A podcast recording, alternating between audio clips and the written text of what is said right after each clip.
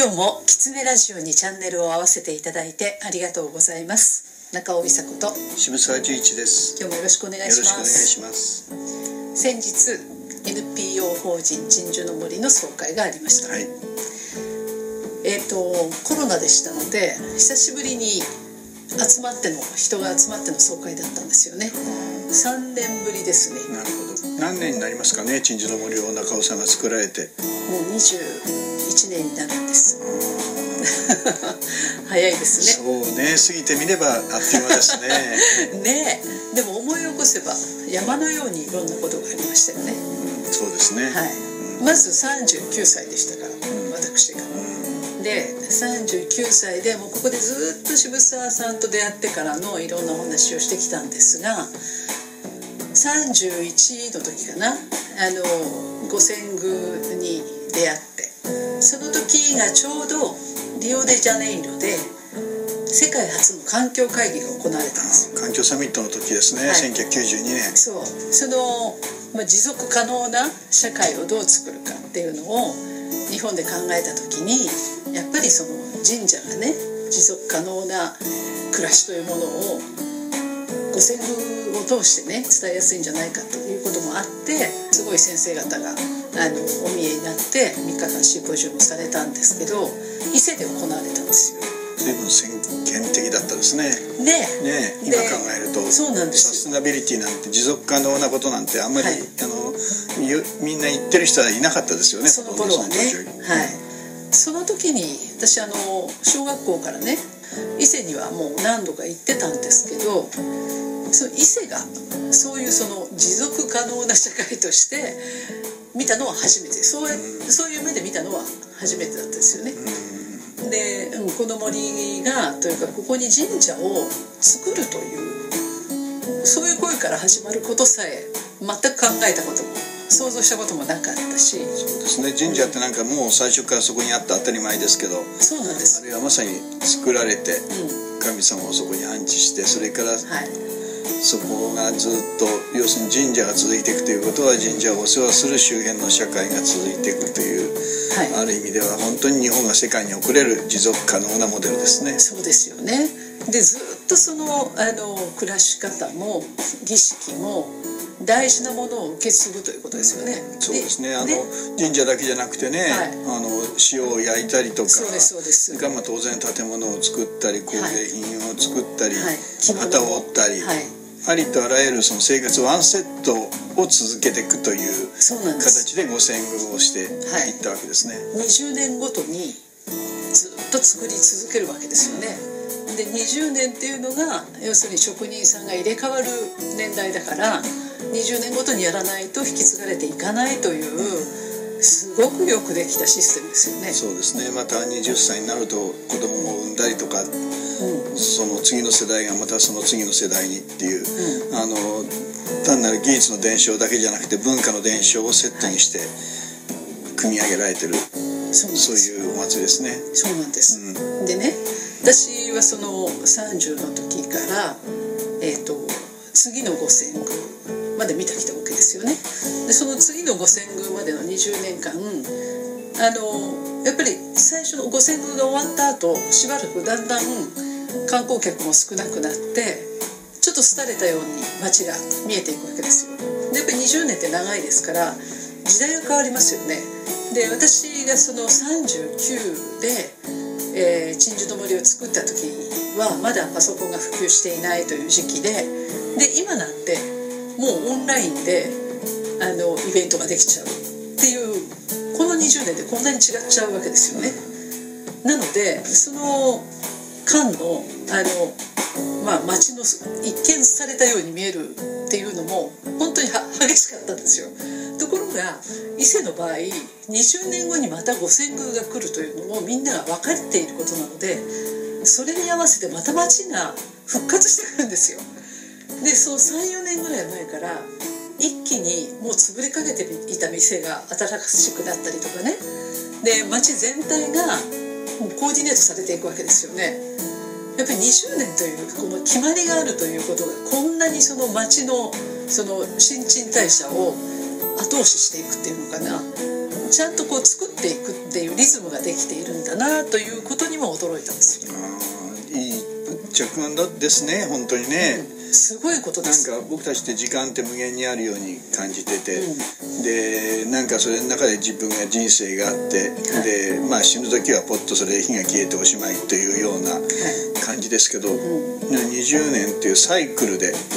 ものを循環させていき、うん、まただけどその時かつて前の20年とは若干違う、まあ、螺旋を登螺旋階段を登っていくように、こう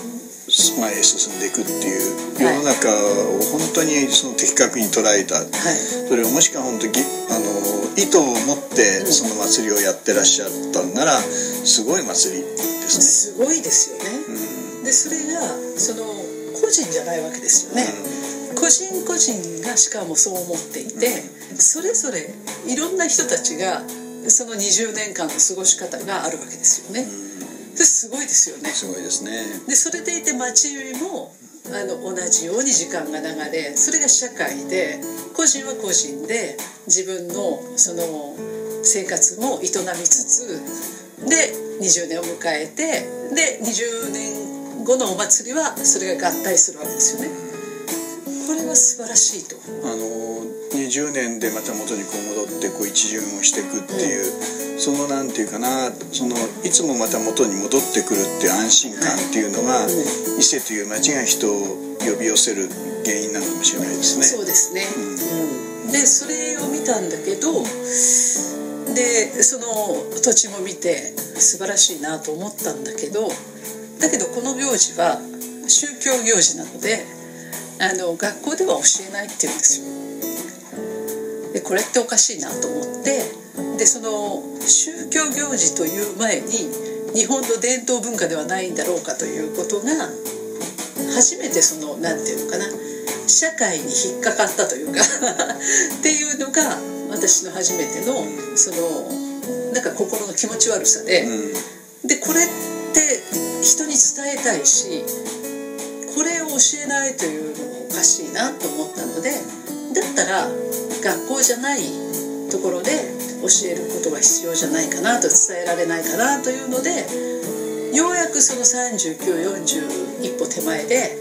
これをやっぱりなんとか伝えていきたいんだけどどうしたらいいですかって渋沢さんに相談したんですよね。うん、そうでしたか でそのそんなねその頃はこんな言葉を持っていなかったので、うん、まあ、渋沢さんも困ったんだと思いますけどだけどでもあなたが考えてることはあのその社会的貢献みたいなことだと思うので今 NPO という組織があるよとでそういうその組織にすればあのあなたのやりたいことがあの当てはまるんじゃないかなって言われたんですよ。まあ、20年以上続いたわけですよ。で20年経ったら60でやめようと思ったんですよ。ね、でその時に渋沢さんにあの目的が達せられたら惜しみなくやめなさいと言われたの。覚えてます、うん、あのやめなさいっていうかその組織をね、うん、閉じるのはいい、うん、あのまあ株式会社にしてもね、財団にしても、組織をどうこう長く続けていくかっていうことに、まあ、経営者は躍起になるわけですから、それはまたつまんなくて、個人が今そういうことに気づいて、これを目的とした団体を作って、で目的が達したらじゃあ今度はそれ一回閉じてまた別の目的で別のものをやりますというんで構いませんよと。だからこう組織を維持するということに、中尾さんにあんまりこう心を痛めないでほしいなと、それよりもそもそも何のために作ったのかというそれをいつもこう見直しながら、あの前前を向いててほしいなと。なるほど。どうしてもその組織を維持するということは後ろを向きながらこうやっていくことにもなりますのでそその辺の苦労はまだ会社経営だとかそれからも NPO を先にやってた人間としてものすごくまあ、私は心の中にその頃はあったもんですからなるほど。その辺は軽くしてあげたいなと思ってそれを言ったことは覚えてます。ありがとうございます、ね、あんまりその時は理解してませんでしたけど、ね、はい、でそれでもう自分が辞めようというね60で辞めるということはもう一貫して決めてましたからそこに向かう23年前からはあの若い子たちがこれをやる気があるのかないのかあるならばみんなでやるんだよみんなでやるんだよということをあの私がやってきたことではなく今これからの形を作らねばならないということをみんなにこう伝えようとしてきた何年かがあったわけですよね。あそう素晴らしいたくさん若い人が入ってきているので素晴らしいと思うんですよ。素晴らしいですよ。素晴らしいですよね。それはねあの中尾さんは自慢をしていいと思います。そうですか、えー、20年間、まあ、はい、あの人たちを働けるっていうかあの人たちがこう活躍できるベースをね、うん、まさにその場所を整えられたのが、うん、あなたの役目だったし、うん、社会からのそれなりのやっぱり評価も得てきたしでその中に今度は彼らが新しいまた鎮守の森を作っていく私の杉をつないでくれる人たちは全員であの何もかも一緒に決めるで一緒にみんなで決めてみんなで責任を取ってみんな同じ扱いでっていうことがやっぱ重要視されると思うんですよ。要するに、まあ、創業者から2代目になり3代目になると、うん、だんだんこう合意性みたいな形の経営の仕方に変わっていくっていうのは、うん、これはもうありとあらゆる組織がそういうものだと思います。そうです。誰かがやっぱりあの手を挙げてこの指止まれをやらないとそれは組織というのはできませんし、うん、まさにあの中尾さんの神話の世界じゃないですけど、こう混沌とした中にね、柱が立つんですよ、ね、柱が立ってそれで初めて日本という国がそこにこうできていくというのとね、まあ同じことだと思います。そうですよね、うん、今日もキツネラジオにチャンネルを合わせていただいてありがとうございました。キツネラジオは毎週月曜日に更新の予定です。来週もまたチャンネル登録をして聞いていただけると嬉しいです。それではまた